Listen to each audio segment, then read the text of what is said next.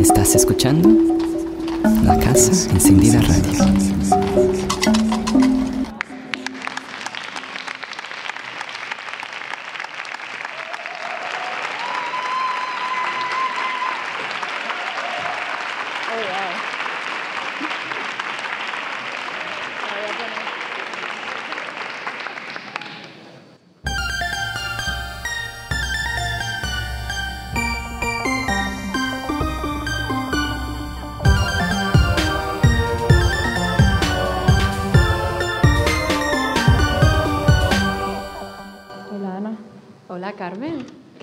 Estás? Ah, me voy a quitar esto. Quítateles, le empeña siempre en los cascos, Es que me, me entusiasma la idea y luego no funciona. Nada, ¿qué tal? ¿Cómo estás? Eh, eh, ¿Qué es esto?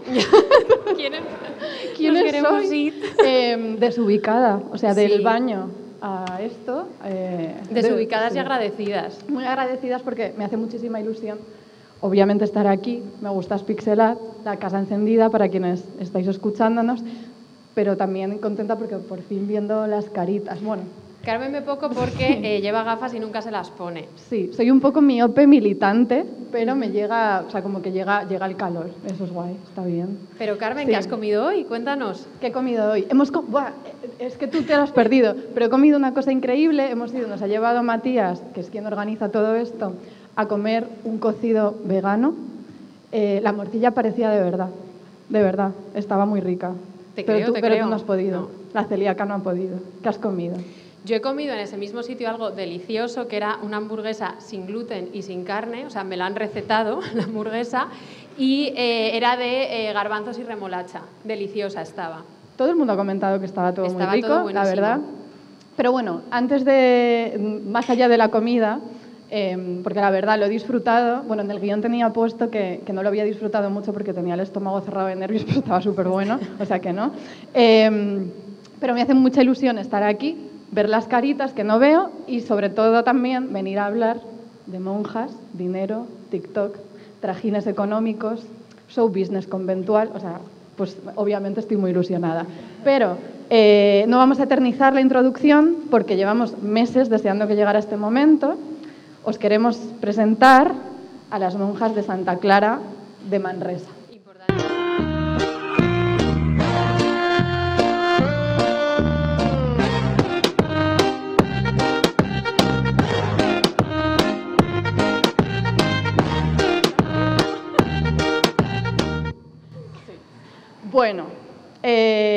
Majísimas, pero contexto. El fondo, el fondo, el fondo. El fondo. En el baño esto no pasa. Eh, el contexto de todo esto es, todo empieza en 2020, ¿vale? Las dominicas de, de Manresa deciden sumarse a un reto viral de TikTok, bailando, como habéis visto, con muchísimo desparpajo y mucha intención, eh, Savage Love de Jason Derulo. Tenemos De- grandes problemas para saber cómo se pronuncia Jason Derulo, pero así lo vamos a decir. Sí, da igual. Bueno, el objetivo que tenían ellas era instrumentalizar las redes sociales, obviamente, para recaudar fondos para su fundación, que es la Fundación Tutelar Santa Clara. ¿sí? Entonces, entre las monjas que participan aquí, que mm, las podéis ver otra vez, no, no las podéis ver otra vez. Sí, Sí, sí está eh, Sor Lucía Caram, que es bastante mediática ella. Intentamos hablar con Sor Lucía, o sea, esto, esto lo intentamos, pero tiene 200.000 seguidores en TikTok, Facebook, demás, y no... No hubo respuesta, No pudo nos dejó ser. en leído. Pero bueno, eh, sí, nos dejó en leído, No, de no, verdad. literal. O sea, lo, lo leyó, pero no contestó. Pero bueno, Ana, te voy a hacer dos preguntas. Cuéntame. Las dos sabemos, eh, y a poquito que nos conozcáis, que nos hayáis escuchado vosotras también, em, que las coreografías no son lo nuestro, No. ¿no? Las estrategias financieras tampoco. Menos. Pero, ¿cuánto dinero tendría yo que pagarte a ti para que tú hicieras un reto de TikTok? A ver, yo por darte el gusto lo hago gratis, si Ahora, tú quieres. vale. Pero además no quiero jugar con tu dinero porque estamos muy cerca de abrirnos una eh, cuenta bancaria Esto es verdad. Esto esto está es verdad. pasando. Tenemos a nuestro gestor en el público y nos ha recomendado que nos abramos una cuenta conjunta. El gestor es su padre, entonces tampoco.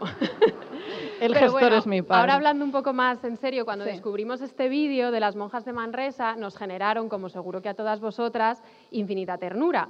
Pero también nos hicieron pensar en algo muchísimo más trágico, que seguro que todas compartimos y desde luego Carmen y yo sí, que es el sufrimiento de las ataduras del dinero y las dificultades para conseguirlo.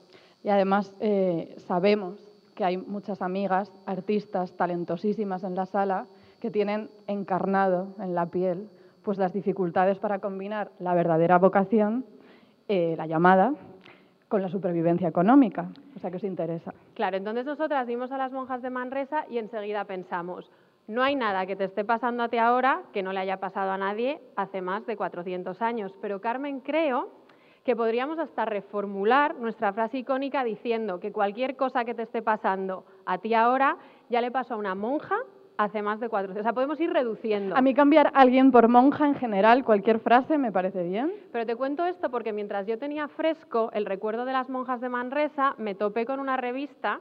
Por favor, muchísima atención al título de la revista.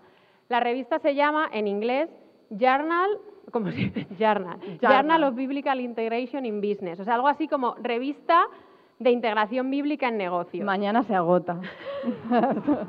Todas. Y dentro de la revista había un artículo, atención otra vez, que se titulaba Emprendimiento y fe. Dos puntos. Lo que una monja del siglo XII le puede decir a los emprendedores del siglo XXI. Pero Carmen, te voy a hacer yo una pregunta a ti. Pregúntame. ¿Tú sabes lo que es un emprendedor? Intenta, definirlo. Te, doy cinco eurillos. a ver. Eh, no. Pero, claro, yo pienso en emprendedor y me imagino, a mí me viene a la cabeza, pues alguien, alguien no, un señor joven, enchaquetado, engominado, que me cae mal. Pero yo creo que a partir de hoy, ahora, aquí todas, vamos, cada vez que escuchemos la palabra emprendedor, ya vamos a imaginarnos, vamos a dejar esa figura del joven enchaquetado, engominado, y vamos a imaginarnos a una monja espabiladísima, yo creo que eso es lo que va a pasar. Estupendo. No, una definición no tengo, pero eso. Yo te la explico. bueno, muy importante recordar, 11 de marzo del 2022, cada vez que oigáis la palabra emprendedor o emprendedora, ya podéis pensar en alguna de nuestras monjas favoritas. Eh, bueno, yo te voy a contar, según la revista, esto lo tengo que leer porque son cosas que no, según la revista, un emprendedor es alguien que ve innovación y oportunidades en lugares donde el común de los mortales no ven más que la pura nada y es una persona que está dispuesta a tomar riesgos para usar esas oportunidades y al hacerlo crea dinerito y mejoran el rendimiento económico de las sociedades. Ojo, que igual de pronto las hijas de Felipe somos un poco emprendedoras. El, gestor no va a estar de acuerdo en eso porque sabe que no. Que no. Saben que no. Pero bueno, ahora volviendo al artículo y lo que nos interesa es que según el artículo lo que postulaba era que la primera mujer emprendedora de Occidente fue Hildegarda von Bingen. alemán no, no hablamos, la vamos a llamar Hildegarda. Entonces, aunque el término nos horroriza, es cierto que Hildegarda se lo montó de maravilla para pasar de vivir con su mentora, que se llamaba Yuta, que vivía vida de anacoreta emparedada, para acabar yéndose de gira litúrgica por Europa. De gira ella. esto lo tengo que decir porque hay varias palabras eh, que hemos mencionado mucho preparando el episodio que a mí me hacen gracia. O sea, Yuta. El nombre propio de Yuta le hace es nombre de emparedada. Es nombre de emparedada. Yuta es nombre de emparedada donde seguro que muchas conocéis ya a Hildegarda, pero os vamos a rescatar los datos de la vida de Hildegarda que nos interesan a nosotras. Entonces, te los cuento y os los cuento. Hildegarda fue una auténtica celebrity en la Europa del siglo XII, que claro, entre cruzadas y cismas eclesiásticos no era nada fácil volverse una celebrity. Fue la primera mujer a la que el Papa le permite escribir libros teológicos y ella usó sus conexiones familiares y amistosas para conseguir dinero. Se, compró primero un convento, que era el convento de Ruppersberg. Genial. Y, luego el segundo convento, que es en el que se hizo famosa, que era el convento de Bingen. Y en este convento, las monjas de Hildegarda y ella misma empezaron a producir en masa copias de un tratado que se llamaba el Tratado de Esquivias. El tratado se empezó a exportar por toda Europa y circulaba en todos los ambientes eclesiásticos más destacados. Donde el tratado se escribió fechas, siempre fechas. Le gusta una fecha. Estas fechas son lejanísimas, en realidad no sabemos nada de todo esto, pero el tratado se escribió entre 1151 y 1152 y era una preciosura, súper ilustrado, describía 26 visiones de la propia Hildegarda. La verdad, muy bonito. A ver, este luego está ah, este, esta personita azul, que no sabemos si es la Santísima Trinidad. Es que venimos aquí y no tenemos ni idea, pero puede ser la Santísima Trinidad o también he leído algo de los círculos del eh, éxtasis. Lo averiguaremos. Nosotras al final todo Sí. lo averiguamos. Entonces, Hildegarda también escribió tratados científicos, cientos de cartas y lo que más nos cautiva es, es que Hildegarda se inventó un alfabeto latino modificado con palabras propias que usaba para comunicarse con sus monjas en exclusiva. Esto es preciosísimo, o sea, imaginaos esos mensajes cifraditos de celda en celda circulando, como tercero de la ESO, ¿no? O sea, Hildegarda TKM. sí, eso, como te lo...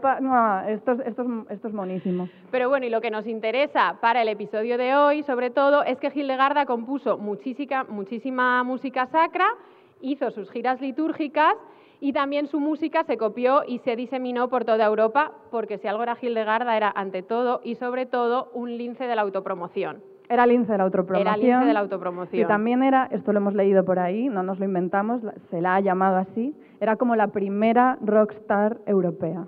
Rockstar. Le encanta decir rockstar, lleva, Rockstar lleva dos días. Era una rockstar, Hildegarda. Hildegarda. Pero bueno, el- la, la cosa también que hemos descubierto es que el legado de Hildegarda y de su música lo retomaron unas mujeres, un grupo que eran como las Spice Girls mm, del medievo, básicamente, que se llamaban las Hilde Girls. Hilde Girls. ¿Vale? Esto es a finales de los 90. Buscadlo, es verdad, ¿eh? Buscadlas, por favor. ¿Las conocéis? ¿Quién ha dicho? No. Yo pensaba que había una fan de Hildegard No. aquí. Vale. Bueno, pues, eh, pues tenéis que buscarlas porque ellas, eso, eh, hicieron, o sea, como com- compusieron un disco, eh, un álbum que se llamaba Electric Ordo Virtutum, ¿vale? Que era como una reinterpretación desde la electrónica de la música de Hildegarda. Bueno, hay muchísimas, muchísimas versiones eh, de la música de Hildegarda, pero para que os hagáis una idea os vamos a dejar pues, con su mayor hit. Que se su- llama como su hit. Espera. O Virga ac Diadema. Muy bien, importante saber, no hablamos latín, somos unas embusteras, Santa Teresa tampoco sabía latín, así que dentro... Si Santa Teresa no sabía nada. Pues, Nada. Es que yo llegué a desertar de una academia militar de latín. Carmen fue a una academia militar de latín, esto, ha pasado, lo contaré en Eh, algún episodio. En algún episodio lo cuento y ahora os dejamos con Hildegarda.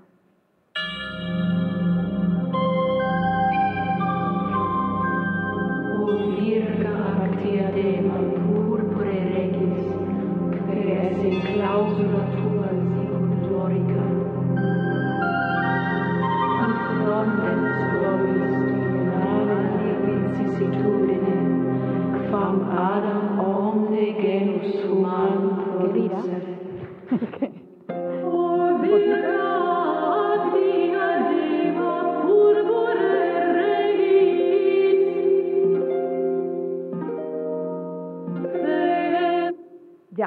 ¿Qué dirá Hildegarda? ¿Qué dirá? Vale, no sé.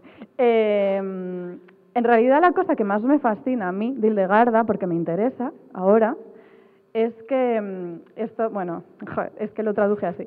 Vale, ella es lo que yo llamo una florecilla tardía, ¿vale? Hildegarda, en realidad, empieza a lanzarse a toda esta vorágine promocional eh, de, de- de- de giras litúrgicas, de, de musi- de hacer música, también su proyecto editorial. Todo esto lo empieza cuando ella tiene 43 años.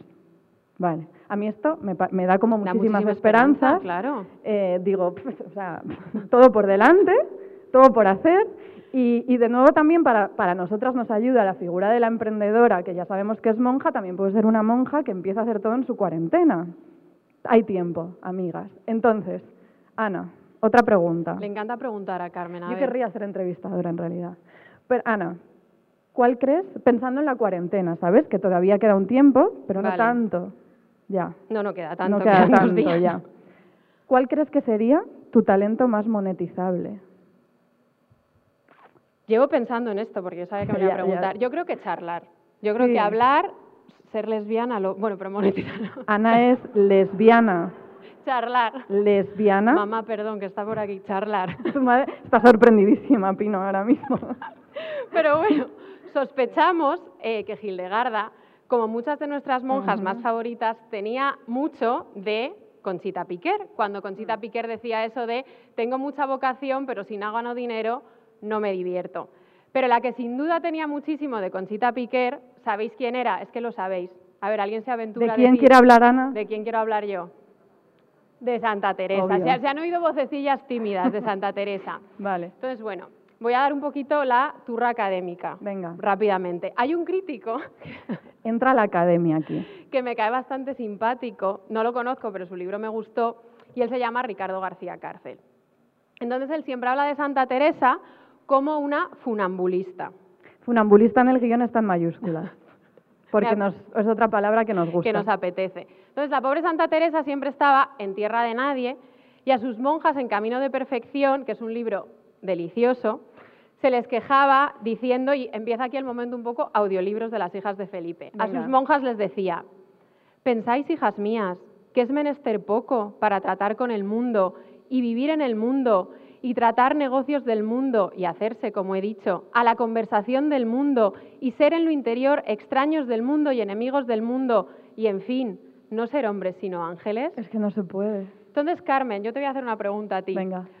¿A ti te pasa esto? ¿Tú te sientes una funambulista navegando entre la extrañeza del mundo y la conversación del mundo? Porque yo sé que tú eres muy de tu casa y tus cositas. Yo soy muy de mi casita, de mi celdita, de mi Eres pa' muy de dentro. tu Soy una gata melancólica, en realidad. Sí, un poquito sí, la verdad. Soy un poco...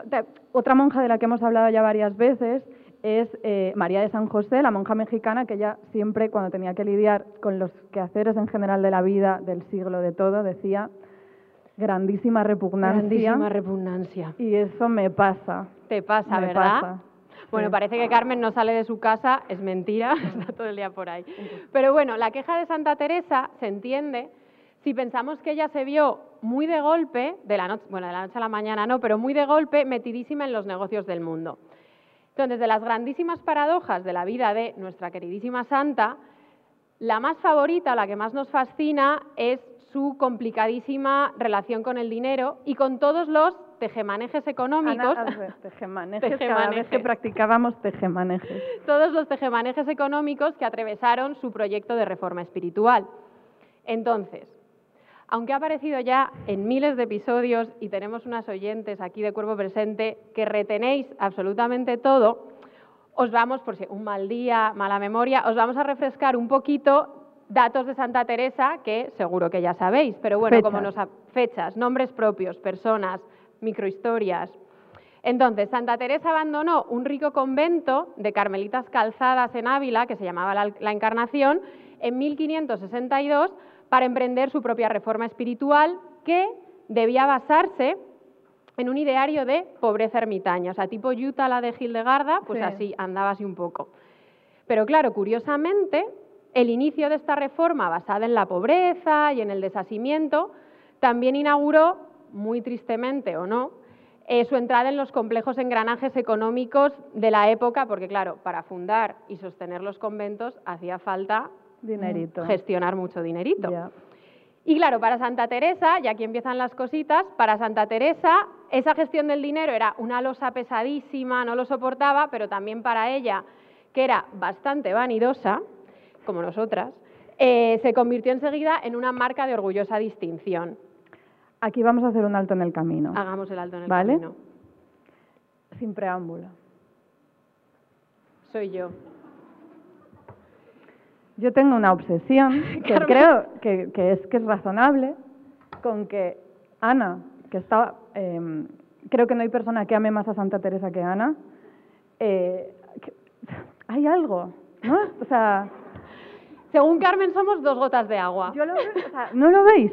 Un poco. O sea, podrían ser familia, no sé, como que hay algo que trasciende los siglos aquí, yo Quizás creo. como los oji- las cejas. Las, cejitas, los ojitos, un poco. Estaba guapísima en mi comunión. Estaba, esta- era La un verdad, angelote, fue- fue un la día verdad. Estupendo, fue un día estupendo. Mm, Yo creo que sí, que, que- que hay algo. Y también, claro, esto da- hablaba Ana de esta contradicción un poco de Santa Teresa entre, por un lado, em, pues la vida un poquito, que si ermitaña, la, el- ah, como el colchón en el suelo, tal, pero a la vez ser En un poquito... en un colchón en el suelo. Claro.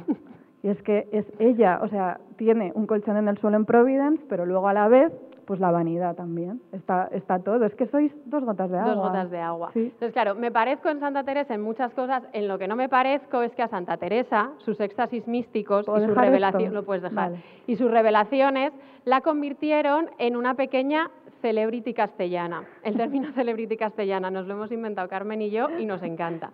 Entonces, claro, era una celebrity castellana que todo el mundo quería tener cerca. Y ella te lo cuenta. Ella coge el libro de la vida y todo te lo cuenta y te dice que una señora que se llama Luisa de la Cerda dice, tuvo noticia de esta pecadorcilla, que lo ordenó el Señor así, que la dijesen bien de mí para otros bienes que de aquí se sucedieron. Pecadorcilla. Entonces, la consecuencia más directa de toda esta fama repentina fue que todas las mujeres nobles la empezaron a reclamar como amuleto o como paño de consolación para pasar todo tipo de malos tragos. Lo que hiciera falta. Todo lo que os imaginéis. La duquesa de Alba nace su nieto, Santa Teresa. Luisa de la Cerda, de la familia Mendoza, se queda viuda, está muy triste. Santa Teresa, seis meses a su palacio en Toledo. La prima de Luisa, la princesa de Éboli, 1573. ya basta. Es que ya basta, se queda viuda, Santa Teresa otra vez. Entonces, claro, a Santa Teresa esto le daba una pereza soberana, Hmm. pero claro, ya sabía que era parte de un networking financiero, dos, Cosas- dos palabras jamás. que nunca creí que diría. Nunca, nunca, real, nunca. Porque claro, luego son estas mismas mujeres nobles las que pagan los conventos. Entonces, claro, la pereza que le daba Santa Teresa todo este asunto de las señoras nobles, ella te lo cuenta con muchísima performance de humildad en el libro de la vida. Cuéntanos, léenoslo, Carmen. Voy a leer. Lee. Dice Santa Teresa, en lo poco que se ha de tener el señorío y cómo, mientras es mayor, tiene más cuidados y trabajos, y un cuidado de tener la compostura conforme a su estado que no las deja vivir. Claro, está hablando de todas estas señoras diciendo, no es para tanto, sufren mucho. Comer sin tiempo ni concierto, porque ha de andar todo conforme al estado y no a las compliciones. Han de comer muchas veces los manjares más conformes a su estado que no a su gusto. Es así que todo aborrecí, de- no, es así que de todo aborrecí el desear ser señora. O sea, ella lo tiene clarísimo. Comer a deshora, comer cosas que no te gustan, grandísima repugnancia, las compliciones. Es un poco como cuando ves como un palacete y dices, luego limpia esto, ¿sabes? No lo quiero. Santa Teresa, no sé. Eres 100% señora ya. Sí. Pero bueno, Carmen, una pregu- otra pregunta que te voy a hacer facilísima de responder. ¿Qué es lo que a mí más me gusta de Santa Teresa? Es difícil elegir, pero las cartitas. Las cartitas. A mí unas cartitas, un fragmento de la intimidad, Te encanta. abrir los rincones de la vida privada, los cotilleos, le nada me encanta, gusta le más. encanta, le encanta. Pero de entre todas las cartas hay una que me enamora especialmente. Entonces, estamos en Toledo, ¿vale? Nos situamos todas. Toledo, 17 de enero de 1570. Ni un día antes ni, ni uno 17 después. de enero de 1570, Ajá. un frío del horror. Pero Teresa está súper contenta, como unas castañuelas, porque por fin le ha llegado un dinero de América que le había mandado su hermano, Lorenzo, y que estaba bloqueado en Sevilla en la Casa de la Contratación. Entonces, el dinero de Perú llegaba a Sevilla, se quedaba en la Casa de la Contratación y tenía que llegar hasta Toledo. O sea, era, era como TransferWise, Complicadísimo. complicadísimo, sí. Entonces, en la carta le dice a su hermano, le dice, Tiene Ana puesto leer muy despacito. Vamos allá. leo despacito, le dice, un amigo mío. El mismo día que llegó, sacó la plata. Trájose aquí, a donde se darán los dineros a fin de este mes de enero. Delante de mí se hizo la cuenta de los derechos que han llevado. Aquí le enviaré. Que no hice poco yo en entender estos negocios y estoy tan baratona y negociadora que ya sé de todo con estas casas de Dios y de la orden. Baratona y negociadora. Ay, Santa Teresa, Dios mío. A veces sabes que me apetecería a mí como hacer un diccionario que fuera solo como de las mejores palabras que usaba Santa Teresa. Baratona negociadora. Dime una tercera que meterías. Ella dice mucho mm, varaunda. Ah. Como cuando tiene jaleo dice, "Uf, qué varaunda. Buah. Todas al salir, varaunda para Lo de, arriba, para baratona, abajo. lo de baratona y negociadora me ha gustado muchísimo. Eh, voy a traer aquí, pido perdón. Pídelo, pídelo, pídelo. Pero voy a hacer, ¿habéis visto el documental de Georgina? A risas, pero no, ¿no? Nadie sí. Vale, he sido- soy la única persona aquí que ha visto Georgina. Yo Vamos a fingir eso. Bueno, es- ella es, eh, tiene un momento muy como de vender los muebles de segunda mano de millonarios que tienen en su casa y dice, claro, toda baratona y negociadora, ella dice, tendré que encontrar un Wallapop de lujo porque tiene que haberlo. Bueno, perdón, ya está. No lo habéis visto, sí, pues vale. Bueno, andamos a Vol- Georgina un Volvemos a momentito. 1500 ¿Qué? Pero seguro que a Georgina también le pasaba, es que te lo enlazo, que no todo es distinción por saber gestionar el, el dinero. Sí. Porque también en medio de toda esta maraña y barahunda de negocios, en la misma carta Santa Teresa está agotada, saturada y se queja de algo que seguro que nos es a todas súper conocido, porque dice, a tiempo que tenía aborrecidos dineros y negocios, quiere el Señor que no traten otra cosa que no es pequeña cruz. Y más adelante dice, qué harta misericordia es que sean los dineros parte para tanta quietud. Entonces, bueno, estamos con Santa Teresa en eso total y completamente. Totalmente. Pero ojo, Cuidado. Luego hay muchísimo alivio, pero es un alivio que además no es solo un simple alivio, es un alivio que se traduce en una especie como de, de exaltación, de disfrute cuando le llega el dinero que necesita. Entonces ya no estamos en 1577, ahora estamos en 1579. Súper Y Teresa importante está otra vez años. radiante. Sí. Teresa está radiante, despampanante, porque ha recibido una carta de pago que le permitía algo súper importante. La carta de pago llega de Roma y le permite constituir la orden. O sea, era como el pasito final. O sea, estaba ya ahí. Ya estaba ahí, solo necesitaba el dinerito. Claro. Y entonces a la priora de Valladolid, que a mí me cae súper simpática, se llama María Bautista, entonces escribe Teresa a la priora de Valladolid y le dice, por favor, atención, puede que sea mi frase favorita de la humanidad, le dice, yo le digo que si estos dineros fuesen para comérmelos yo todos, no los tuviesen más. O sea, Santa Teresa. ¡Qué ansia! Pero normal, o sea, claro. ¿cómo iba a estar? Pero claro, es que normal que quisiera comerse los dineros porque, y ahora hablando muy en serio, en los conventos carmelitas había muchísimas penurias y agonías. Claro. Carmen, Venga, hay una monja de la que nunca te he hablado, imposible. te lo juro.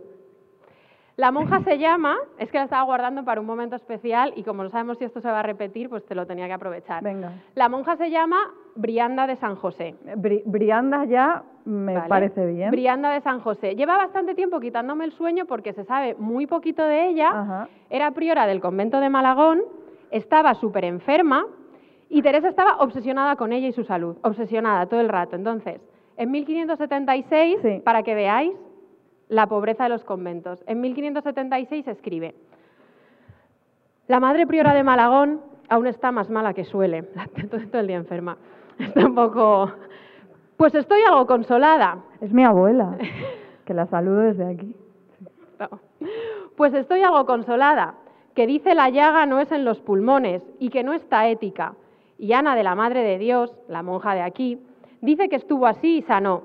Dios lo puede hacer. Yo no sé qué me diga de tanto trabajo como allí ha dado Dios y con los males gran necesidad, que ni tienen trigo ni dineros, sino el mundo de deudas. Qué lástima. Deudas. A mí, escuchar a Santa Teresa decir la palabra deudas me genera una desazón. ¿Tú has tenido deudas? No, igual contigo. De hecho, ahora estoy, o sea, tengo, tengo dinero. Pero no, no he tenido, no he tenido No. deudas, por suerte. Pero pensar en Santa Teresa endeudada y la angustia que eso genera y el dinero de América, y la, o sea, me- es una cosa que me agobia. Pero bueno, no queríamos cerrar este apartadito de Santa Teresa, que tenemos muchas cosas de las que hablar, con este toque como triste y melancólico. Entonces, ojo, porque Santa Teresa ya absolutamente todo te lo rentabiliza, te lo capitaliza. Entonces, ese manejo del mundo de las deudas, de las hipotecas, de los censos, de los préstamos, coge Santa Teresa y lo utiliza para hablar de éxtasis, revelaciones y dones divinos. ¿Cómo? Os preguntaréis. Supongo yo que estaréis. Pues eh, ella era listísima y entonces sabía que las monjas de sus conventos todas venían de la incipiente burguesía castellana, es decir, todas las monjas venían de familias de comerciantes que manejaban dinerito. Y Santa Teresa sabía que si utilizaba analogías con discursos económicos y con jerga mercantil, se volvía eso una comparación súper persuasiva para hablar de asuntos místicos que todas sabemos que son eh, bastante impenetrables. Qué lista. Listísima. Entonces ella, por ejemplo, dice, virtudes que Santa Teresa valora muchísimo, la humildad y la obediencia. Entonces lo compara con operaciones bancarias que son súper seguras, como juros perpetuos y renta que no falta. Cosas que a Santa Teresa no le gustaban que tuvieran sus monjas porque eran impredecibles, como los arrobamientos místicos. Eran impredecibles y pasajeros, y ella los compara a una cosa que se llamaban censos de alquitar, que eran básicamente unas hipotecas arriesgadísimas de las que no había que fiarse. O sea, esto me parece, esta Eh. operación que hace Santa Teresa, Es fuerte. Es que es, bueno, Es que es muy fuerte. alucinante. Antes de quitar esta, a mí me da pena quitar Nah, esta bueno, pero habrá imagen. que seguir. Pero antes de quitarla, te voy a hacer una pregunta sobre Santa Teresa, Venga. porque claro, nos estás contando todo esto de sus tejemanejes financieros, pero yo me pregunto si además de como de ojo de aguililla así para los dineros, ¿ella crees que tenía sentido del espectáculo? Sí. Sí, definitivamente sí. Pero alguna vez, ya hemos dicho obviamente que tenéis muchísimas cosas en común, yo sé que tú, como yo, el talento musical no lo tienes, No. no lo tenemos. Algún día, de hecho, haremos público... eh, O no. lo haremos. En algún momento eso pasará. Un vídeo en el que Ana y yo, al poquísimo de conocernos, eh, cantamos a la pantoja en un karaoke. Y fue un momento de reconocimiento muy bonito de... Eres tan mala Yo cantante escuché a como Carmen yo. y dije, es la única persona que conozco que canta peor que yo. Sí, o sea, sí, fue una cosa sorprendente. Eso, eso pasó. Entonces, claro, me pregunto si Santa Teresa, porque una vez me mandaste, recuerdo yo, una foto de un tamborcillo que había tocado Santa Teresa. O sea, nuestros intercambios de fotos son como así. De pronto una máquina expendedora de vírgenes, un tamborcillo de Santa Teresa, es lo que tenemos Mm. en la galería. ¿Ella tenía talento musical? Yo, en los conventos carmelitas la música era súper importante porque luego eh, la priora de Sevilla, María San José, escribió un libro delicioso también que se llama El libro de las recreaciones y pone mucho énfasis en la importancia de la música. Ya. Mi sospecha es que Santa Teresa no debía tener muchas dotes musicales porque nunca lo dice y con lo vanidosa que era, lo diría. seguro que lo diría. lo va a decir. Hombre, ya te lo diría. Lo diría, lo diría. ¿Por qué te pregunto yo por esto, por la música? Pregúntame. Porque nos vamos a despedir de esta foto que de verdad que me da mucha pena, pero ahora vámonos a Italia. Nos vamos a Italia. Ya no estamos, las fechas, que yo sé que a ti eso te interesa, ya no estamos en la Castilla del 16, sino que estamos en la Italia, concretamente en Bolonia, en el 17, ¿vale? Me voy a poner un poco peliculera porque de verdad esto parece una novela, pero es que sucedió de verdad. Dale, dale. Y estamos en Bolonia, 1640, ¿vale? En el convento de, ah, cuidado, que aquí entra, La hija de Felipe que habla italiano, venga, dale. lo voy a hacer, ¿eh? Convento de Santa Cristina de la Fondaccia de. Bolonia, ya está. Ya está. Vale. Bueno, ¿qué sucede? Aquí hay un trasfondo del que poco a poco os vamos a hablar, que tiene muchísimo que ver con altercados eh, relacionados con la práctica musical en este convento de Santa Cristina, ¿vale? Eh, 1640, pero partimos de 50 años ya, o sea, muchas décadas de tremendísimas batallitas entre las monjas del convento de Santa Cristina, el obispo y demás jerarquía eclesiástica, ¿vale? Pero bastante fuerte, de hecho. Bastante, Bastante fuerte. fuerte. Estaba el obispo muy, muy empeñado en prohibir la práctica musical en el convento. Pero Clásico hay un día, y aquí Ana, esto a ella le pesa porque no tengo el día exacto de 1640 en que esto sucede. No pasa nada. Pero es un día como otro cualquiera de 1640. Vale. ¿Qué sucede? Aparece el obispo junto con toda la Guardia Real y se presenta delante en las puertas de este convento. ¿sí? ¿Qué hacen las monjas? No salen a recibirlos, sino que ellas, eh, esto, es, esto es fuerte. Carmen lo cuenta como si hubiera estado allí. Yo lo vi. Ellas suben corriendo a la azotea, cogen cascotes y baldosas, de verdad, y empiezan a arrojárselos a toda la Guardia Real. Esto pasó. ¿Qué sucede? Eh, ah, de, de pronto toda la Guardia Real, el obispo, se tienen que retirar, atemorizados. se van, se van, se retiran realmente.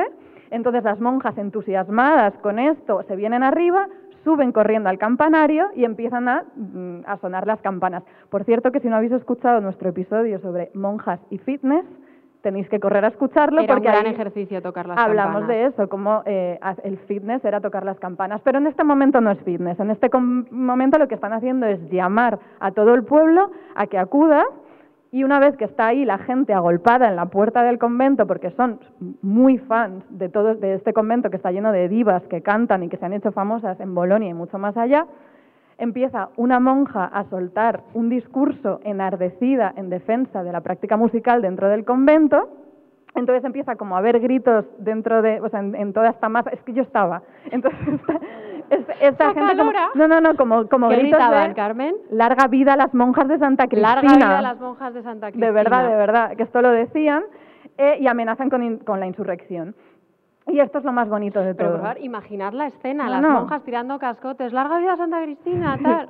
Y entonces hay un momento, esto es, esta es mi parte favorita, en que muchos niños que escuchaban a las monjas cantar a menudo, empiezan a amontonar piedras, cascotes y se los pasan a las monjas por los tornos, el, torne- el torno, para que no se queden sin munición. Esto me parece muy Es bonito. precioso. La verdad, de verdad juramos que nada de esto es inventado, porque sabéis que nos encanta un salseo barroco, pero todo, ante todo, Rigor. rigurosas. De verdad que esto, esto pasa. Y hay un testigo, que es el que cuenta todo esto, el que en realidad hace que yo me entere, que dice que si no se llegan a retirar eh, toda esta Guardia Real y el obispo, dice, el alboroto de aquel día habría terminado en masacre. Madre del cielo. Es fuerte. Bueno, hemos empezado por el final, porque quería como empezar así dramática. Tú yo. sí que tienes sentido del Y a espectáculo. mí me gusta el drama, me gusta el drama. Pero bueno, como hemos dicho, todo esto, o sea, este, este es como el punto álgido después de décadas y décadas de alboroto, de prohibiciones y de estrategias muy civilinas del obispo para prohibir la música y la fama cada vez mayor de las monjas. Pero ¿y tú? ¿Cómo, cómo te has Claro. enterado tú de todo esto? Claro, hay un libro. Joder, Bueno, es que encima se ve tan grande aquí. Es que es enorme esto. Es- sí. Pensad que venimos del baño de Rodaila, O sea, es que estos esto no- ordenadores que apenas funcionan. Es que no os hacéis una idea, esto es muy fuerte. Bueno, eh, el libro, hay un, hay un crítico del que yo también soy bastante fan, que se llama Craig Monson, que es el autor de estos dos libros y alguno más. Eh, en realidad es que hace muy poquito para hacernos feliz. A nosotras hace falta muy poquito. Muy O sea, poquito. un- a- esto ya, vemos estas portadas y pues Hombre, es que- Eh, el libro de Divas en el convento es en el que él habla sobre todo de, de este convento de Bolonia. También tiene otro libro sobre, pues no sé, monjas traviesillas O sea, o algo nuns así. behaving badly. Sí, algo así. Y obviamente a él le gusta como una cosa muy hijas de Felipe, que es darle como ese toque reinterpretación del pasado a través del presente, del presente a través del pasado, que es algo que nos gusta mucho. Pues este libro, que parece una portada de Vogue, en realidad está súper Documentado. documentado con eh, testimonios del momento. O sea que esto me- no me lo estoy inventando, de verdad que no. Que no, que no, Carmen, que te No, pero creemos. yo quería que... No, es que las portadas merecen la pena Vale. muchísimo. Vale, pero ¿quién está? Porque hemos, he hablado de monjas en general, pero ¿quién está en el centro de todo esto? Más eh, italiano. Dilo, dilo. Ella se llamaba Lucrezia Orsina Vizzana, ¿vale? Lucrezia Orsina Vizzana. También es importante repetir su nombre porque eh, cayó en el olvido un tiempo.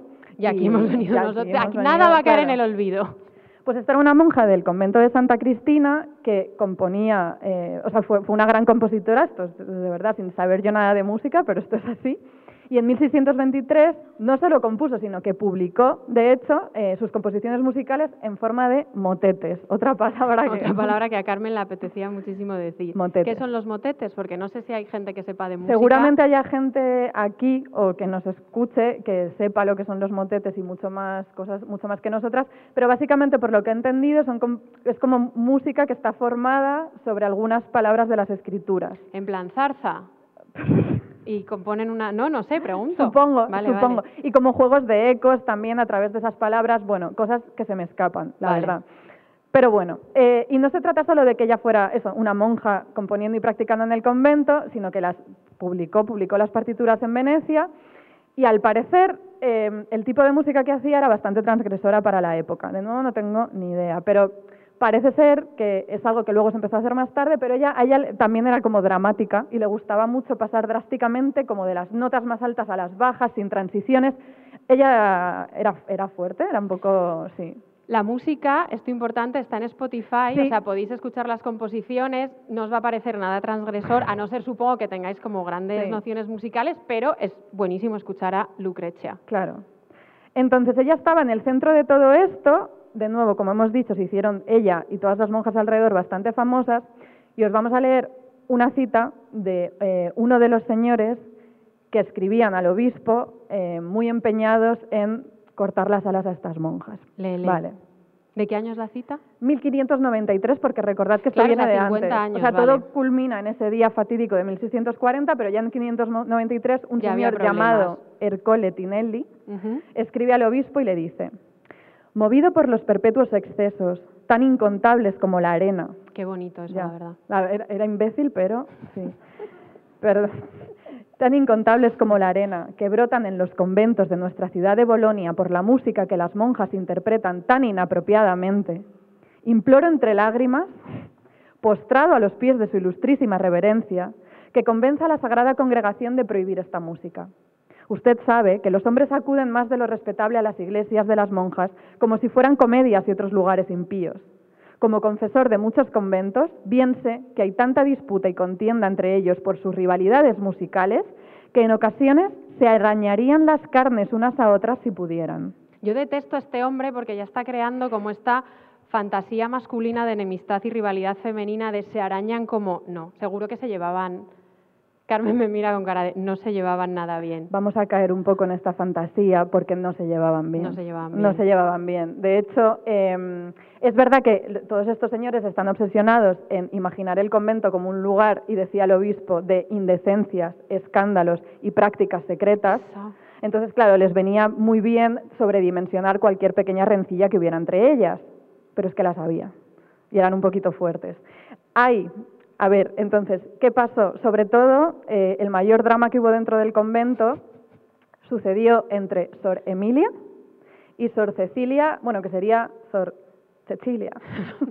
Sor Emilia y Sor Cecilia. Sor Emilia y Sor Cecilia para nosotros. Pero bueno, la rivalidad entre ellas llegó a tal punto que se inicia una investigación, hay, hay, hay interrogatorios, de hecho, y Ana nos va a leer, es que, esto- es que merecía la pena leerlo, lo que Sor Emilia responde en el interrogatorio cuando le preguntan por sus problemillas con Sor, con Claro, Sor o sea, nos Cecilia. situamos. Eso Hay es. un interrogatorio y a Sor Emilia le dicen, oye, ¿qué te pasa con Sor Cecilia? Y Sor Emilia responde, por favor, y dice, no es verdad que yo me ofenda porque otras monjas canten con Sor Cecilia.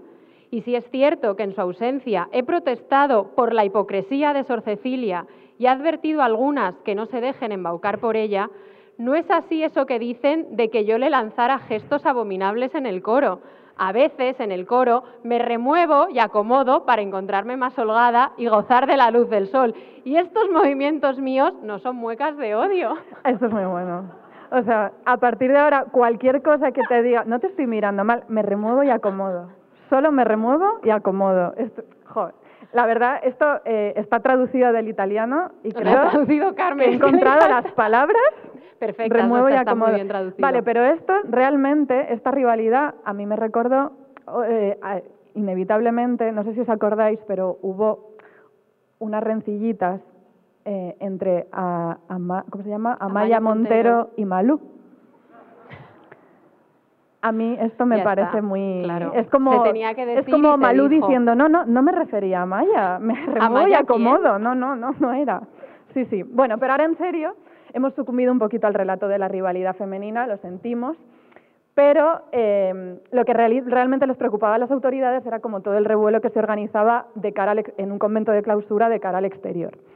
Porque ya hemos dicho que venían de Bolonia y de fuera de Bolonia para escuchar a las monjas.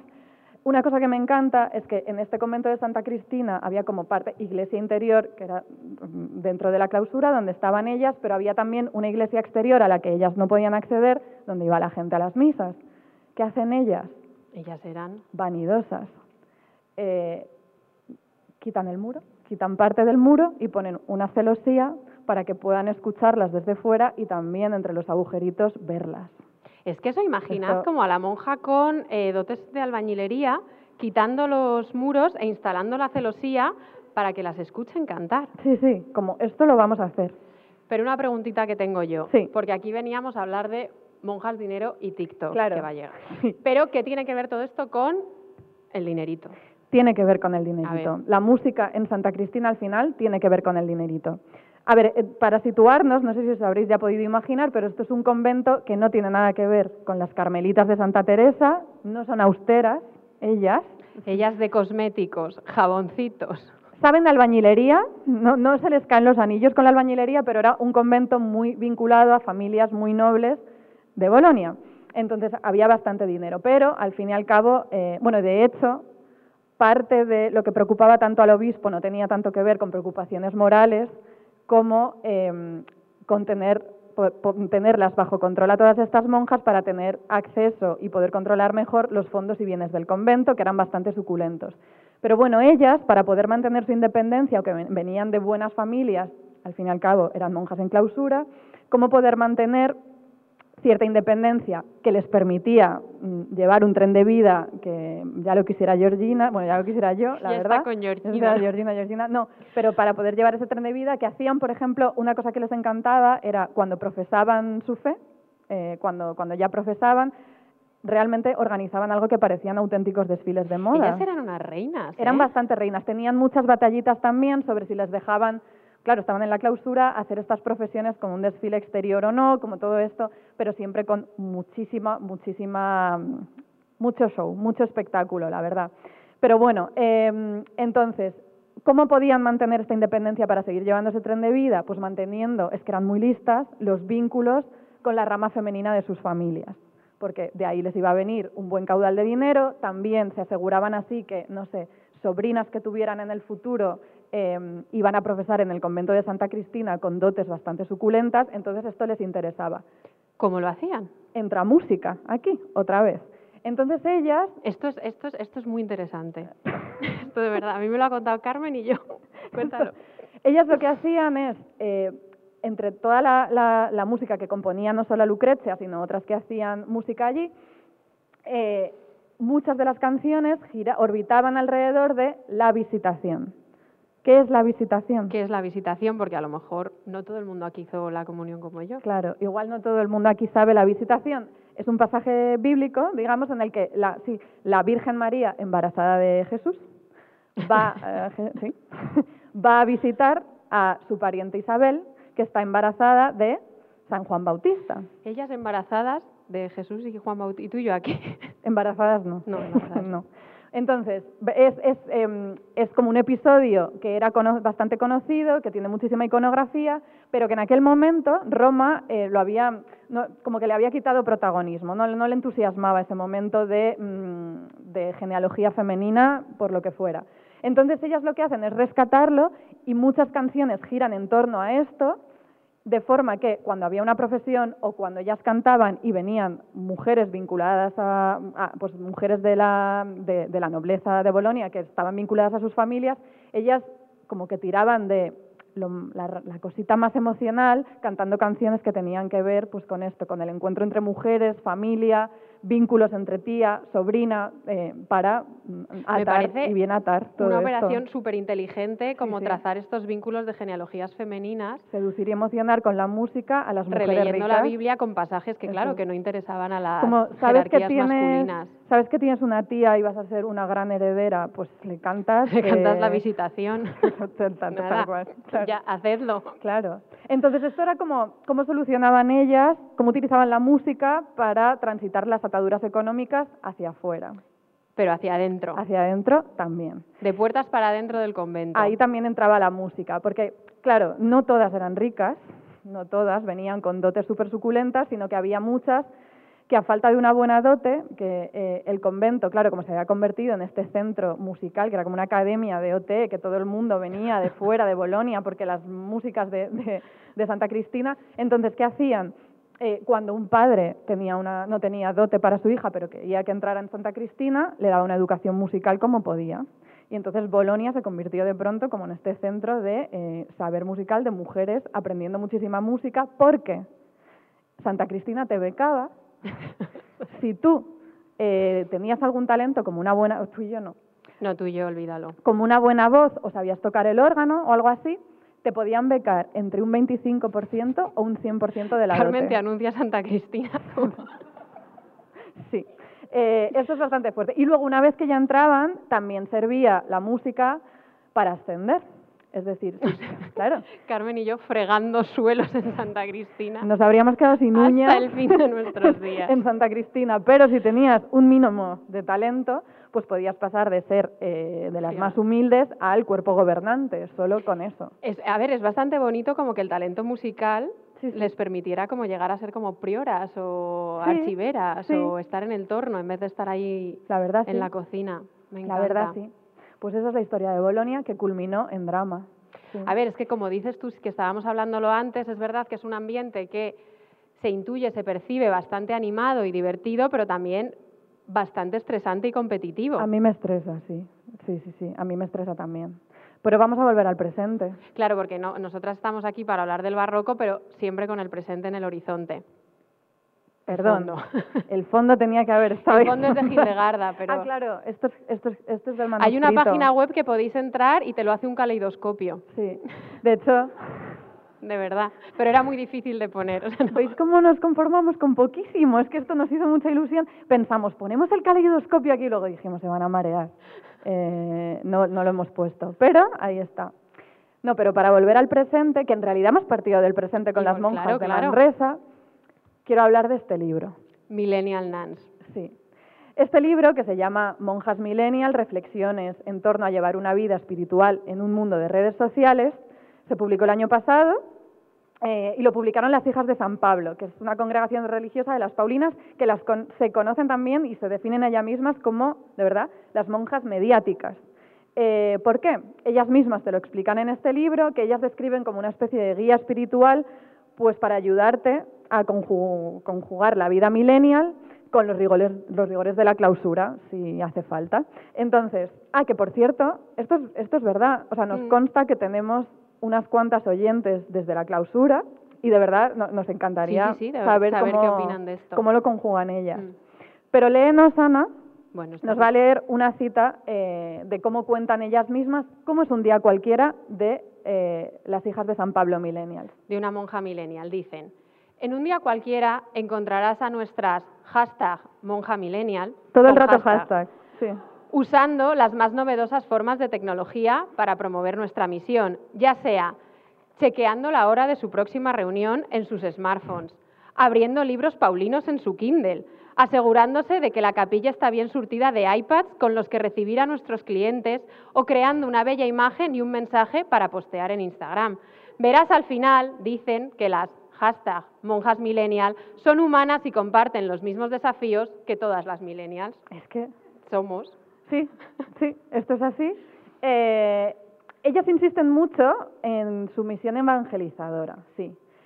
Pero también, no- obviamente en esta cita que ha leído Ana, llama muchísimo la atención el lenguaje empresarial que lo impregna todo. O sea, hablan de chequear reuniones de los clientes, de verdad utilizan la palabra clientes. Eh, y entonces, y precisamente uno de los, como de los negocios más suculentos de las, de las hijas de San Pablo tiene que ver con la música, porque llevan décadas eh, componiendo música, haciendo muchísimos directos y también vendiendo álbums. Entonces, que les han ido bastante bien. Las hashtag monjas millennial, eh, ellas defienden su entrega a la canción pues como una especie de comunión con el Espíritu Santo, como una forma de acompasar los corazones, dicen, con la cadencia de Dios. Pero detrás de todo esto también viene, una vez más, eh, un desasosiego económico un poquito innegable. Y escucha, dicen, es fácil albergar ansiedad sobre cómo otros nos ven y responden a nosotras. Es inevitable calcular si el retorno que obtenemos vale el esfuerzo que ponemos en comunicar al mundo. Y es que es duro cantar con amor sin buscar un reembolso de vuelta. Es que claro, yo lo entiendo. Es duro cantar al amor sin buscar un reembolso de vuelta. En fin, pues toda esta retórica financiera hilvana el funambulismo. eh, pues de las monjas mm, de la clausura conventual y del show business, por un lado de Hildegarda, de las monjas de Manresa, de Santa Teresa, de las monjas de Bolonia, de las hijas de San Pablo y casi seguro, amigas, pues de vuestros propios malabares vitales y los, Y los nuestros. que eso sigue siendo así. Nos queda, vamos ya dentro de poquito a ir cerrando la conversación, pero no queríamos dejar de enseñaros un vídeo de una cuenta de Instagram que hemos descubierto hace poquito que se llama La Fundación de Clausura. Hace poco, hace unos días, eh, subieron un vídeo eh, como, como tratando de reclamar una nueva mirada a los conventos de clausura que están en, en una situación de carestía bastante inmensa y os lo queríamos enseñar porque es un vídeo que nos suscita muchísima ternura, es una miradita a la clausura y además en el vídeo hemos aprendido que un tercio de los conventos del mundo está en España. Es Entonces, fuerte. os dejamos con el vídeo un ratito.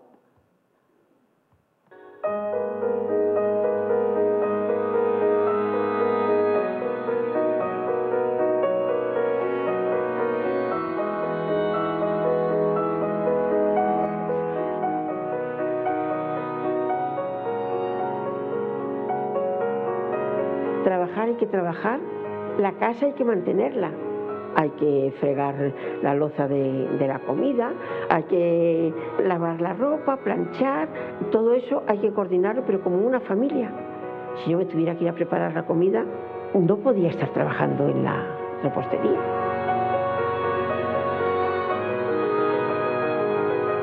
Gastos, gas, luz, agua. Esta casa es inmensa de grande. Trabajamos para mm, alimentarnos, para sostener estos conventos como el nuestro, que es de 1256, desde el siglo XIII. Estamos en el XXI. Si hay humedades, si hay que arreglar el tejado,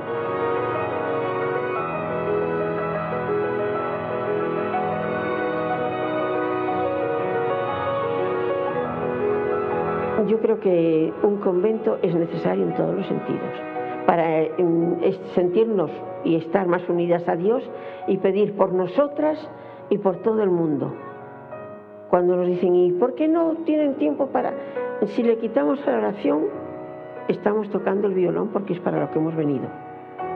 Si no tenemos el espíritu un poco abierto a algo más que comer, dormir y trabajar, ¿qué fin tiene una vida así?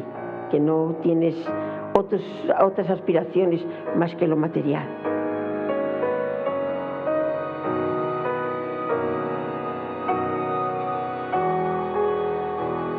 Dentro de la pobreza de unas monjas siempre, siempre se puede ayudar algo. Que si tenemos, damos.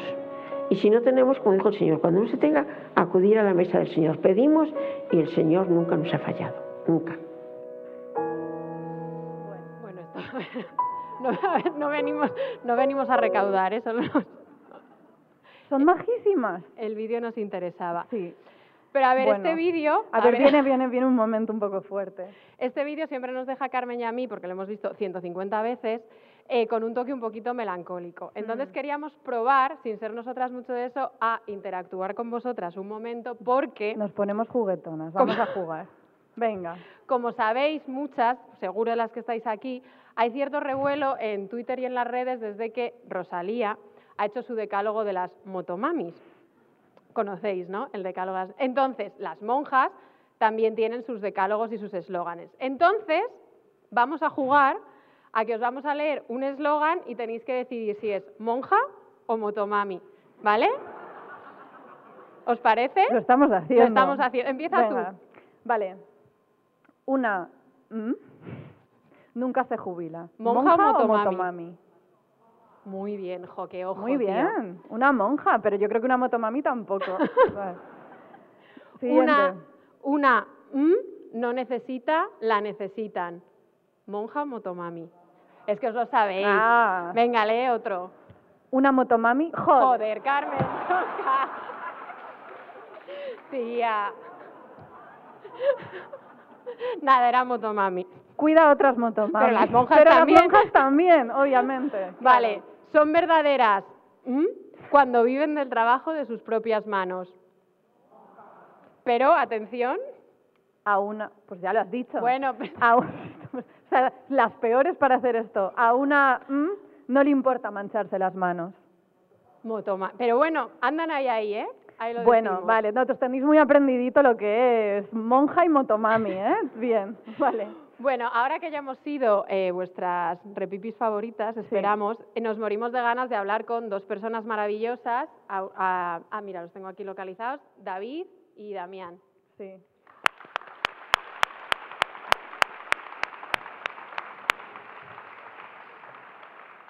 Bueno, tenemos a eh, David Macho, que es Hola. pintor, historiador del arte y autónomo, muy Sobre todo importante, autónomo. sobre todo autónomo, y que desde hace algunos años combina proyectos personales con proyectos encargados por los que tú denominas, y luego vamos a hablar un poquito más de eso, la corte contemporánea.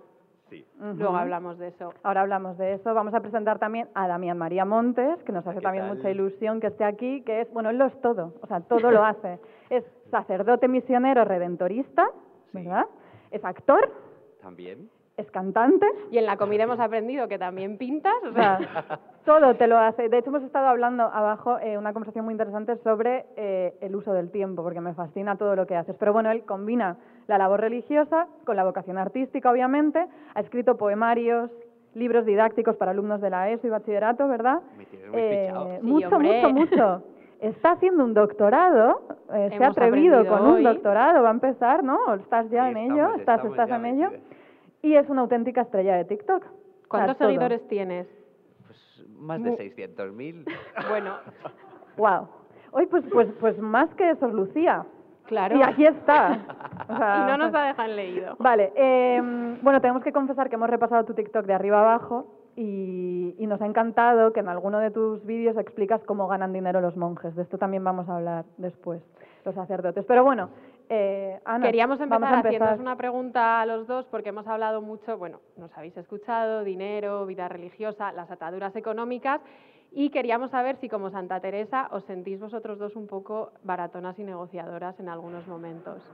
Yo como artista eh, necesitas serlo. O sea, Baratona y negociadora. eh, si no lo eres, eh, te come el mundo. O sea, y, y siguiendo eh, el speech de Rosalía, eh, Dios nos libre del dinero, Claro, pero millonaria, fama y chicken teriyaki. claro. O sea, te diría que sí. O sea, necesitas Ya. para... Claro, como decía Santa Teresa, hace falta, qué lástima es que haga falta tanto dinero para encontrar la Como quietud. Santa Teresa, tú el dinero te lo comes. O sea, Me como me lo das, me me, lo como. Claro, claro. No hay duda de que, de que esto está presente, pero yo me sumo a lo que ha dicho la monja. Cuando pido, pues el Señor lo manda, ¿no? O sea- Es decir, que eh, Hmm. mi objetivo o el objetivo de las acciones artísticas que pueda tener no es ganar dinero, sin duda, Ujú. sin duda. Es una Pero- cosa de vocacional, de... Es vocacional, pero es cierto que, bueno, pues también hay que, hay que aprender a vivir, al menos a bandearse en la vida, ¿no? Con, pues Claro. con tranquilidad, ¿no? Con normalidad. Supervivencia, pero a través del espectáculo también un También poquito. está muy bien, También. claro. Eh, vamos a situar, porque también para entender qué hacemos aquí, nosotras cuatro, eh, eh, vamos a explicar eh, algo que hizo David, que fue muy guay, que nos encanta. Antes de explicarlo, sin- Ah, lo vamos, a, ver y luego Lo vemos. Lo vemos y luego lo comentamos. Recopilo cositas. Lo siento, Disney, pero no tienes este príncipe.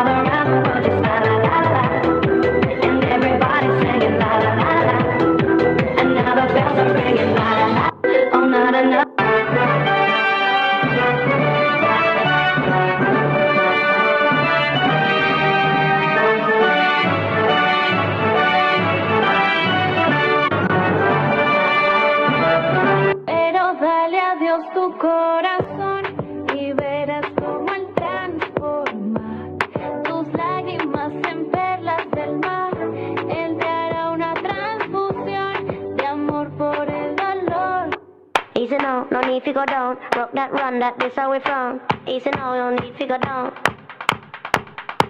Easy no, no need to go down. Rock that run, that this how we from. No te hagas la boba que tú no eres don. Por ahí se dice que soy un Hijo de Dios, y te invito a que tú también lo seas. Eh, Bueno, explícanos qué Claro, es o sea, esto. David, eh, cuenta, porque hiciste una cuenta de Instagram recopilando un montón de TikToks de monjas. Sí, a ver, todo esto surgió en pandemia. Como casi como todo. casi Claro. todo lo que ha pasado. Este podcast surgió en pandemia. ¿sí? Todo lo bueno ha surgido en pandemia. Y yo me compré una Biblia. Porque Ah, como, bueno, no solo fui yo, fue mucha gente. Sí. O sea, pero yo me la compré porque eh, yo soy pintor, para los que no me conozcan, y eh, me gusta leer muchísimo para generar mis propias historias. Entonces, eh, mi estudio, eh, la dueña del estudio eh, trabaja mucho con la religión y hace arte religioso. Entonces me dijo, Buah, te tienes que leer la Biblia porque esto te va a ayudar muchísimo a reinterpretar las cosas y su imaginario. Y yo como pinto cuadros bastante grandes con muchísimos personajes, me dijo, esto es, o sea, va a ser lo tuyo. Y aproveché la pandemia para comprarme la Biblia. ¿Pero qué pasó? Que me la compré por Amazon. Uy. Ah, el ¿Y algoritmo. qué pasa? Ah. Que Google lo sabe todo. Y claro, Google sabe todos nuestros secretos. Fue por esto. Claro, ¿y qué pasó cada vez que hice yo? Pues me descargué TikTok. Entonces TikTok, o sea, las cookies se chivaron de que me había comprado la Biblia.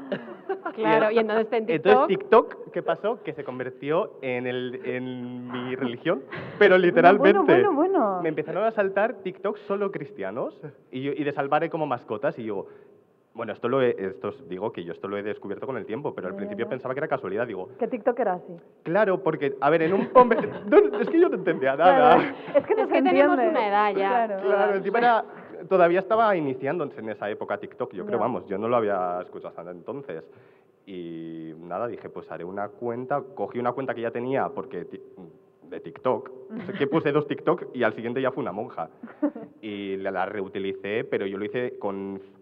Estoy, estoy, estoy, o sea, estoy leyéndome la Biblia y hago una cuenta de TikTok Recopilando recopilando cosas, pues incluso para luego ponerlas dentro del cuadro, porque me sirve un poco como estrategia de, pues, a ver, de recopilación, de ver imágenes tal. Porque hay que decir que esto es una pequeñísima selección, pero que hay muchísimos. O sea, encontraste Hay muchísimas muchos. cuentas de TikTok, de monjas, Hombre, sacerdotes. la suya la conocía, evidentemente. Claro, obviamente, claro, claro, Pero no- claro. creo que ni ningún, no sé, igual sí hay, no sé si hay. La dejé, la cuenta la dejé, luego hablamos de por Vale. qué la dejé. Y Vale, ahora pero es que claro, Y ahora, hay que decir esto, claro. Que Damián, tú que utilizas, bueno, ahora vamos a revelar, vamos primero a hacerte una pregunta y luego revelamos un secreto de Damián con, con tu permiso. Venga. Tú como que también utilizas muchísimo, que hemos visto muchos vídeos, eh, ¿cómo te relacionas con, con TikTok? O sea, ¿cuál es como, como el alcance que le ves o, o cómo empezaste también a utilizar TikTok? ¿Con Pues qué? mira, yo tengo que ser muy sincero. En, en el mundo religioso siempre eh, como que el objetivo es la evangelización y siempre nos están diciendo, pero estás ahí para evangelizar y tal. Y siempre nos están preguntando, venga, evangelizar y evangelizar y evangelizar. Y es cierto que está de fondo, ¿no? Pero también digo, a veces estoy pues porque estoy, porque me apetece Claro. porque estoy disfrutando, no sé, porque... Disfrutas. Eh, pues sí, pues Claro. disfruto, lo paso bien, eh, tanto eh, creando vídeos como, eh, cuan- como viendo vídeos, ¿no? O sea, que Claro. también evangelización, pues también, pero... Sí, sí, surge, Sí, surge. cae. Bien. Sí, de paso Vale. evangelizo. Pues es que... Bueno, es que eh, Damián, aparte de todo esto que, que hace, que os hemos contado, además se hizo famoso porque Esto, bueno, lo hemos sacado de tu cuenta de TikTok. Nos lo encontramos ahí, esta sorpresa.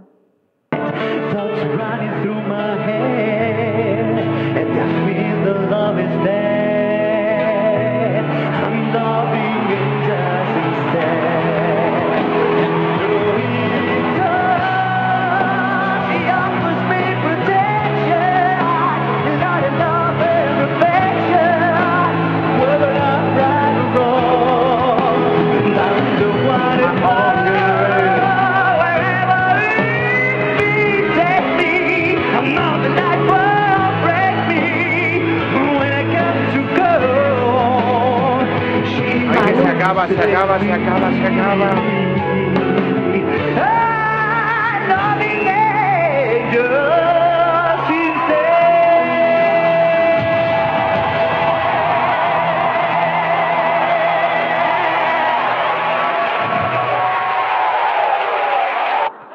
Ay, Malú, Malú.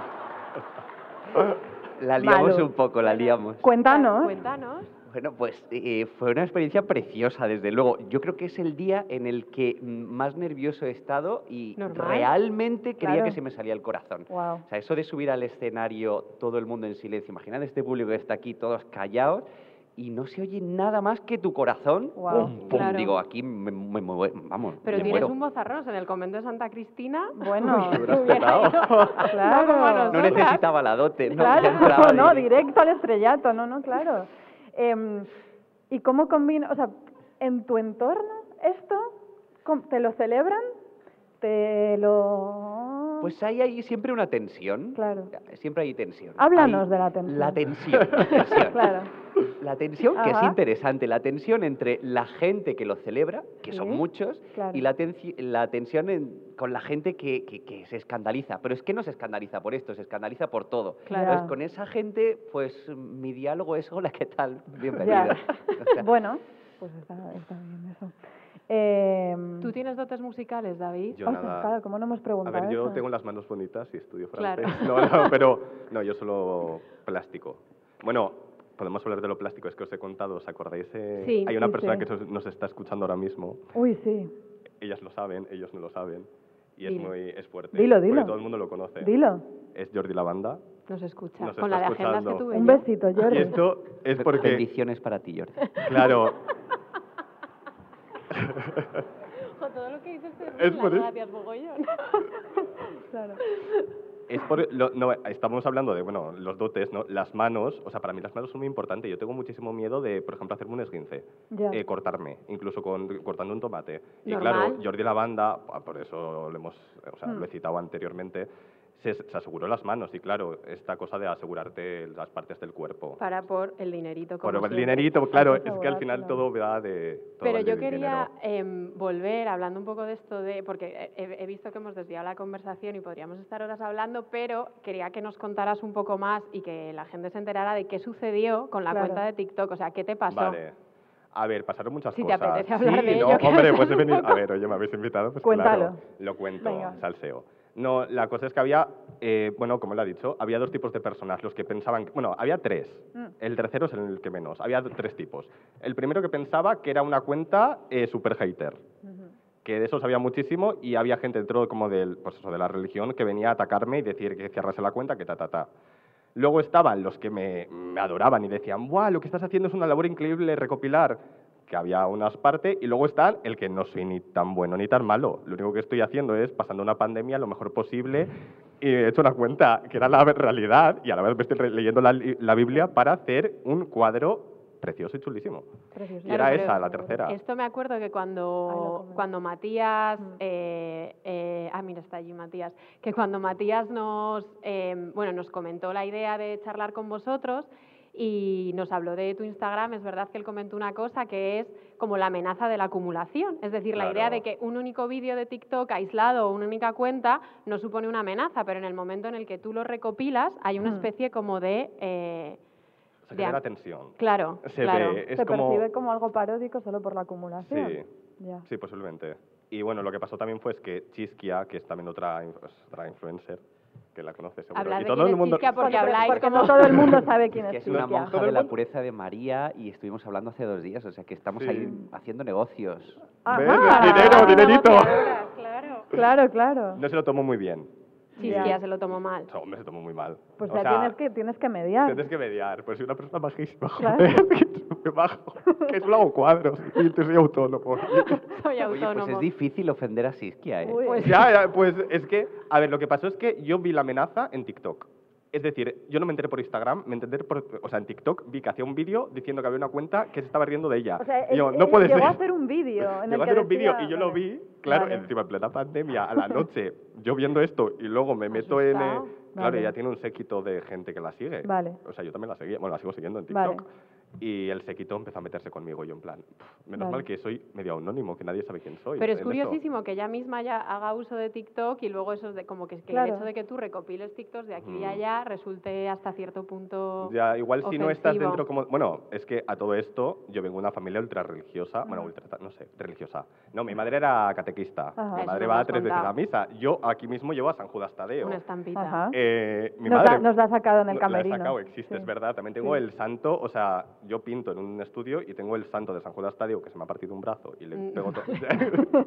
Asegúralo. Que- ah, para los que no sepan, San Judas Tadeo es el santo de las causas imposibles. Ujú. Y mi madre me lo regaló para que me fuese bien en el trabajo y para que fuese un Y te está yendo muy Me bien. está yendo genial. está que yendo no de vamos a contar maravilla. lo que os he contado porque es Le secreto en el No camerino. pero tenemos lo información fuerte. Es fuerte, es fuerte. Y Una, tien- ah, sí, perdón. No, no, te iba a preguntar porque, claro, eh, bueno, yo estoy obsesionada con Santa Teresa desde hace muchos años y ¿Quién quería no? saber ya de pura curiosidad si tienes como alguna santa o santo predilecto. Santa Teresa también. También. Ah. Es que, claro, es que no hay quien se Soy un resista. apasionado de la mística. Bueno, diría Santa Teresa y San Juan de Y la San Cruz. Juan. O sea, es que a San Juan se le olvida más. Esa pareja es apasionante. También es apasionado de la mística. eh, no hemos dicho que el doctorado que está haciendo tiene que ver con la mística en el teatro de Lorca. De Federico O sea, García Lorca. Que, que la mística, obviamente. Pero yo te iba a preguntar, relacionado con lo de TikTok, creo, juraría que en tu perfil no hay ningún vídeo recopilado de Me Damián. parece rarísimo. A mí también, pero creo que no.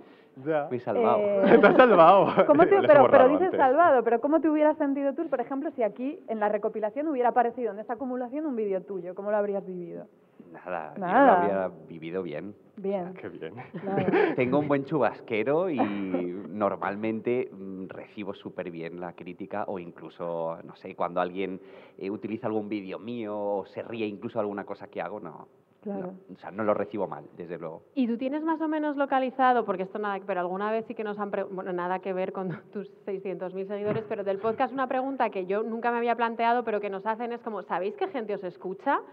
Y es Hmm. verdad como que lo puedes mirar como en, en estadísticas, Hmm. eh, y la mayoría son como mujeres de entre 30 y 40, en nuestro caso, aunque cada vez hay más gente joven, lo cual me alegra. Entonces, ¿tú sabes más o menos como cuál es como el tipo de público que te sigue en TikTok, o sea, hacia quién llega como lo que haces, tus mensajes? Sí, en TikTok no se puede saber la edad, pero es mm, orientativa la edad que te marca Instagram. En Instagram es 50% aproximadamente Ajá. chicas y chicos y la edad es entre mm, 18 y 24. Vale, o sea, gente Superjovencitos. súper jovencita. Claro, TikTok. Claro, Súper, claro. súper jovencita, sí. Yo no sé cómo vamos de tiempo. Ayuda. no, no sé. ¿Tú ves? Soy miope. No, yo no, creo que vamos bien. Creo que vamos bien. Son las... Ah, ah, mira, vale. vale, nos quedan- Pues quedan como había- 10 minutos y queríamos... pens- o sea, habíamos pensado, si antes de mostrar una cosa que enseñaremos al La final... traca final. Eh, ¿Se puede hacer, Matías, si la gente tiene preguntas que las hagan? Sí. vale. Tenemos 10 minutitos por si queréis Vale. preguntar algo a nosotros cuatro, a Damián, a David, a Lo nosotros. que queráis. Lo que queráis. Bueno, lo que queráis tampoco. Lo que queráis. tampoco, o sea, Eh, ¿Quién? ¿Cómo?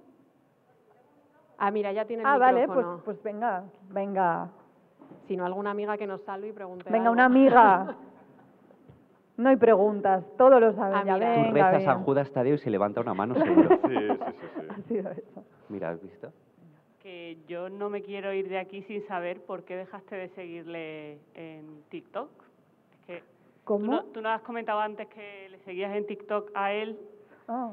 Ah, no, nunca le he dejado de seguir. Joder, pues yo ya me he inventado. Pues es una... Ya nos imaginábamos historia, aquí un beef inventado. tremendo. Un drama y no lo sabíamos. En plan, no. los hemos traído para Ah, digo, ¿qué reconciliarse. pasó? Eh, No, era, No. e- era cuando estaba hablando de Chisquia. Ah, Pero chisquia. no la, no la dejé de seguir en ningún momento. Nada Ah, más vale. que... No sé si me bloqueó, no lo sé. No lo quiero recordar. No lo Es quiero- esto- posible. claro, esto hay que hablar que es hace dos años. O sea, Claro, hace ha dos pasado ya un años tiempo. Inicios de ha la pasado pandemia. muchas cosas. Eh, eh, pero tam- lo que creo que lo que sí que ha dicho es que no está incluido, pero en realidad esto lo he dicho yo, a lo mejor me estoy equivocando, en esa recopilación Claro. que él hizo en Mm. ese perfil, que no hay ningún vídeo de Damián, pero a lo mejor me estoy columpiando y sí lo hay. Yo tampoco me acuerdo. Lo hace averiguaremos. dos años de Dos esto. años, sí, no sí, lo sí, sé. sí. Igual sí. no sé. Em, Puede ser. puede ser. ser, puede ser. Venga, que pregunte a alguien más, Jolín.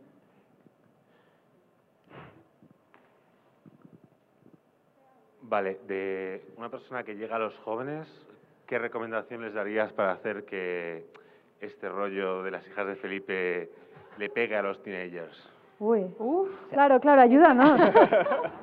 pero yo me siento claro. bastante juvenil, no sé por qué no llegamos a los... A mí me ha parecido interesantísimo, o sea, real, no estoy aquí haciéndoos la pelota, me he sentido súper a gusto. Ay, qué bien. Y, y creo que es un formato muy, muy agradable. Habría que, mm, que revisar algunas cuestiones, pues eh, accediendo a temas que, que ellos eh, pues escuchan Claro. o, o sobre, no sé, eh, pues temas musicales que a lo mejor se puedan usar de fondo y que son gancho. Hemos o- sucumbido algún episodio al trap.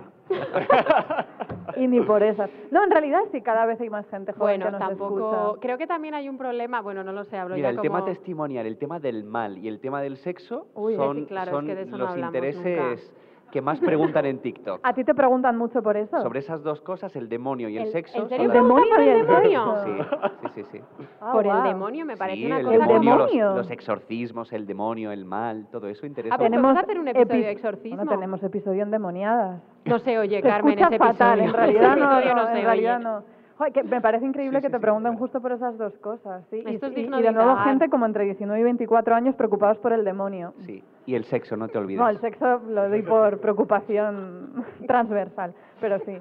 Em, Creo que había... ¿Había otra? ¿O no? Era él. Sí, Ah, allí, mira, allí sí. hay otra también. Mira, Andrea. Pues que tú, lo, tú ves. Claro. Buenas. Hola. Me gustaría preguntaros, em, o sea, ¿cuál sería vuestro sueño, eh, ambición em, para llevar el barroco a un nuevo nivel o ambición evangelizadora? O sea, en plan, de, mi sueño sería, no sé, como un musical. O sea, ¿Tenéis algún tipo de fantasía de llevar a un siguiente nivel Yo esto? sí, yo tengo una fantasía, pero Lo sí, tiene esta- clarísimo. esta es Cuéntala. casi una utopía. Yo tengo ganas de hacer un parque temático religioso. Bueno.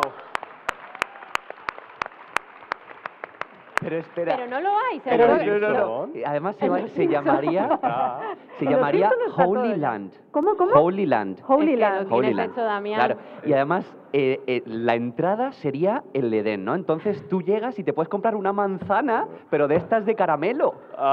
¿Eh? Por favor, algún O sea, emprendedor en la sí. sala que le quiera financiar. Damián, eres el emprendedor. Sí, sí. Solo necesito, ¿cómo era? Dineros, ¿no? Claro, Claro, dinerito. dinerito. Esa cosita. Igual esto sirve de llamada y de pronto en dos años tenemos parque temático religioso. Sí, a nosotras como molaría ya hacemos muchísimo. bastante para que el barroco llegue a muchos lados. O sea, Sí, creo, sí. creo que ya hacemos Imagínate entrar en el infierno. Buah. Ya. O en el Jo. cielo. Claro. Sería fantástico.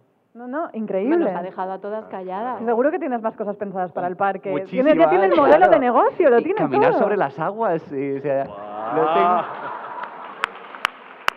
Está pensadísimo ese Guau. como un laguito pero con un cristal por debajo del agua, ¿eh? Guau. Y caminar sobre Pero es que las esto aguas. está, es que está siendo precioso porque realmente hay cuadros tuyos, de, o sea, como que estoy viendo Sí. el parque convertido en cuadro de Hombre, yo David. puedo hacer el mapa. ¿Puede hacer el O mapa? sea, esto puede ser un negocio de ¿Y tú cuatro. y yo, Carmen? ¿Y qué hacemos? Ir. Sí, ahí, ahí.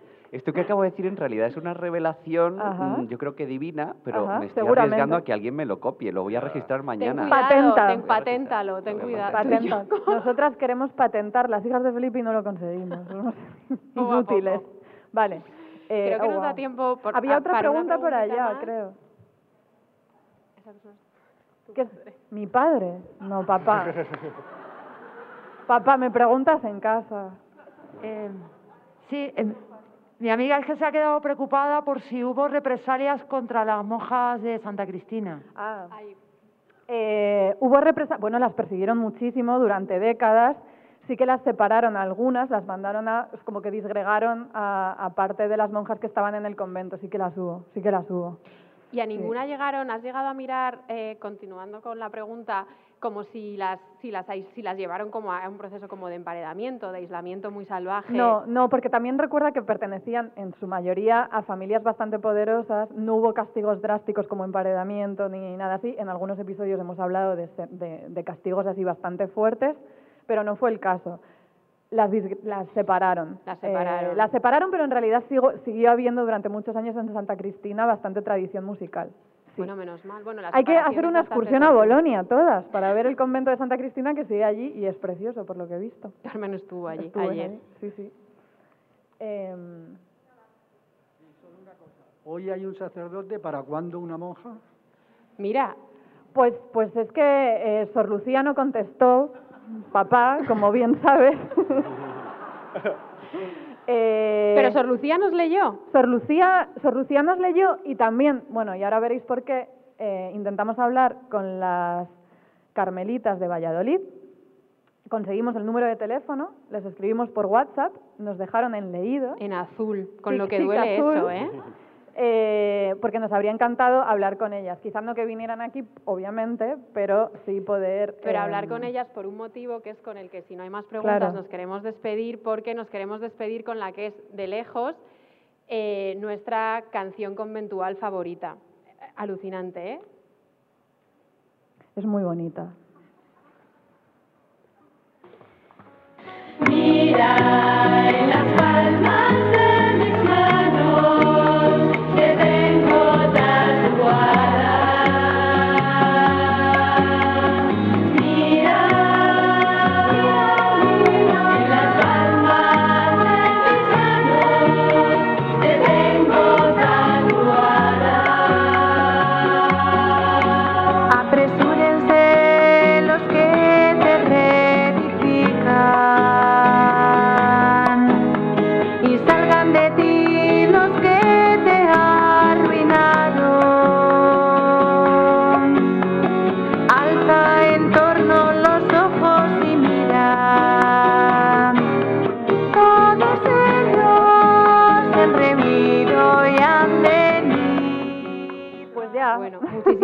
gracias a todas. Gracias. Gracias. Qué jo, qué guay. Me lo toco.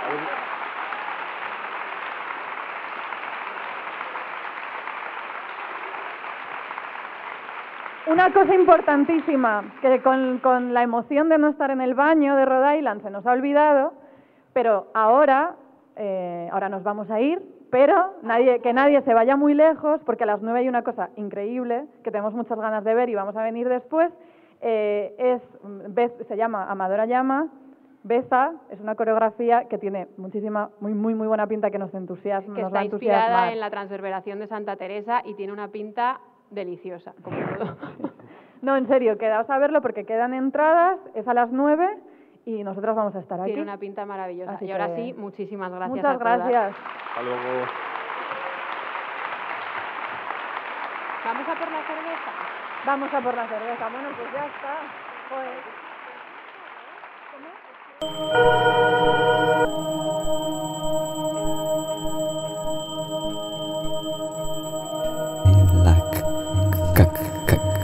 La casa casa. Has escuchado la casa encendida radio. Has escuchado la casa encendida radio. Has escuchado la casa encendida radio. Has escuchado la casa encendida radio. Has escuchado la casa encendida radio.